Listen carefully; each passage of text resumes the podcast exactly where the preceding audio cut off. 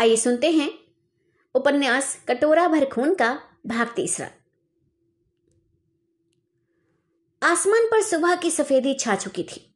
जब लाश लिए हुए बीर सिंह किले में पहुँचा, वे अपने हाथों पर कुंवर साहब की लाश उठाए हुए था।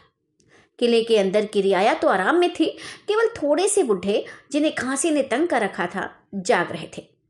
और इस उद्योग में थे कि किसी तरह बलगम निकल जाए और उनकी जान को चैन मिले। हाँ सरकारी आदमी में कुछ घबराहट सी फैली हुई थी। और वे लोग राह में जैसे जैसे बीर सिंह मिलते जाते, उसके साथ होते जाते थे। यहाँ तक कि दीवान खाने की डोरी पर पहुँचते पहुँचते पचास आदमियों की भीड़ वीर सिंह के साथ हो गई। मगर जिस समय उसने दीवान खाने के अंदर पैर रखा आठ दस आदमियों से ज़्यादा न रहे। कुंवर साहब की मौत की खबर एकाएक चारों तरफ़ फैल गई और इसलिए बात की बात में वकीला मातम का रूप हो गया और चारों तरफ़ हाहाकार मच गया। दीवान खाने में अभी तक महाराज करण सिंह गद्दी पर बैठे हुए थे। दो तीन दीवार गिरोह में रोशनी हो रही थी। सामने दो मुँह में क्षमादान जल रहे थे। वीर सिंह तेज़ी के साथ कदम बढ़ाते हुए महाराज के सामने जा पहुँचा और कुंवर साहब की लाश आगे रख अपने सर पर दुहत्थड़ मार रोने लगा। जैसे ही महाराज की निगाह उस लाश पर पड़ी, उनकी तो अजब हालत हो गई। नज़र पड़ते ही पहचान गए कि यह लाश उनके छोटे लड़के सूरज सिंह की है। महाराज के रंज और गम का कोई ठिकाना नहीं रहा। वे फूट फूट कर रोने लगे और उनके साथ साथ और लोग भी हाय हाय करके रोने और सर पीटने लगे। हम उस समय के गम की हालत और महल में रानियों की दशा को अच्छी तरह सुनाकर और दिखाकर व्यर्थ बढ़ाना नहीं चाहते। केवल इतना दिखा देना बहुत होगा कि घंटे भर दिन चढ़ने तक सिवाय रोने धोने के महाराज का ध्यान इस तरफ़ नहीं गया कि कुंवर साहब की मौत का सबब पूछें या ये मालूम करें कि उनकी लाश कहाँ पाई गई।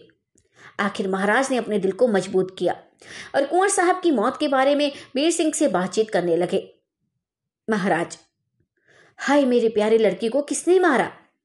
बीर महाराज अभी तक ये मालूम नहीं हुआ। यह अनर्थ किसने किया? महाराज ने उन दोनों मुसाहबों में से एक की तरफ़ देखा, जो बीर सिंह को लेने के लिए खिदमतगारों के साथ बाग में गए थे। महाराज क्यों हरि सिंह? तुम्हें कुछ मालूम है? हरि, जी कुछ भी नहीं। हाँ इतना जानता हूँ कि जब हुक्म के मुताबिक हम लोग बीर सिंह को बुलाने गए तो इन्हें घर ना पाया। लाचार पानी बरसते ही में इनके बाग में पहुँचे और इन्हें वहाँ पाया। उस समय ये नंगे बदन हम लोगों के सामने आए। इनका बदन गीला था। इससे मुझे मालूम हो गया कि ये कहीं पानी में भीग रहे थे और कपड़े बदलने को ही थे कि हम लोग जा पहुँचे। खैर, हम लोगों ने सरकारी हुक्म सुनाया और ये भी जल्द कपड़े पहन हम लोगों के साथ हुए। उस समय पानी का बरसना बिल्कुल बंद था।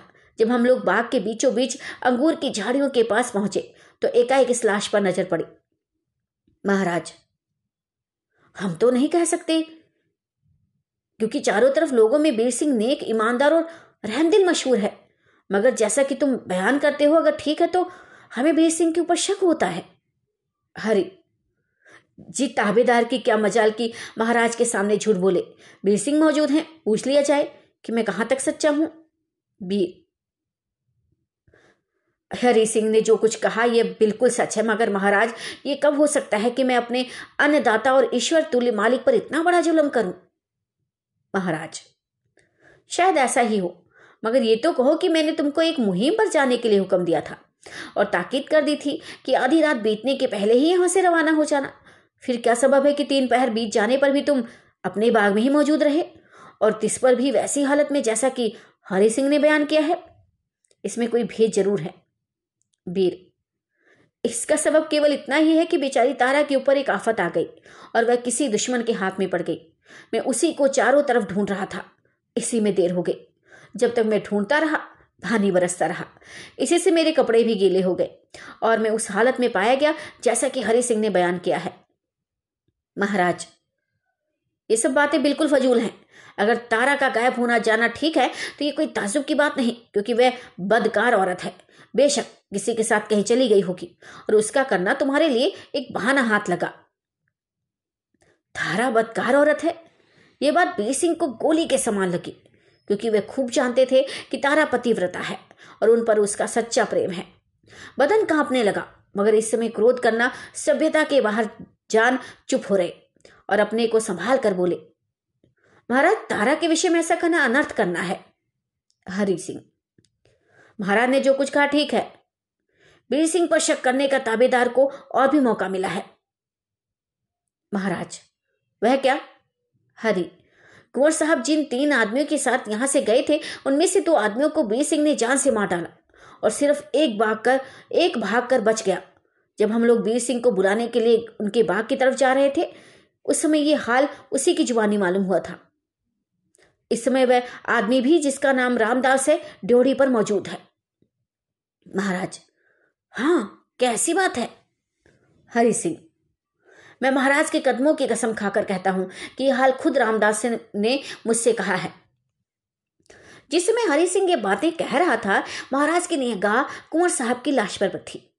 एकाएक कलेजे में कोई चीज़ नज़र आई। महाराज ने हाथ बढ़ाकर देखा तो मालूम हुआ छुरी का मुट्ठा है, जिसका फल बिल्कुल कलेजे के अंदर घुसा हुआ था। महाराज ने छुरी को निकाल लिया और पहुँच कर देखा। कब्जे पर राजकुमार बीर सिंह खुदा हुआ था। अब महाराज की हालत बिल्कुल बदल गई। शोक के बदले क्रोध की निशानी उनके चेहरे पर दिखाई देने लगी और होंठ कांपने लगे। बीर सिंह ने चौंक कर कहा, बेशक ये मेरी छुरी है। आज कई दिन हो गई, चोरी हो गई थी। मैं इसकी खोज में था, मगर पता नहीं लगता था। महाराज, बस, चुप रहना लायक। अब तो किसी तरह अपनी बेकसूरी साबित नहीं कर सकता। हाय, क्या इसी दिन के लिए मैंने तुझे पाला था? अब मैं इस समय तेरी बातें नहीं सुनना चाहता। कोई है? इस हरामजादे को अभी ले जाकर कैदखाने में बंद करो। हम अपने हाथ से इसका और इसके रिश्तेदारों का सिर काट कर कलेजा ठंडा करेंगे। हरि सिंह, तुम सौ सिपाहियों को लेकर जाओ।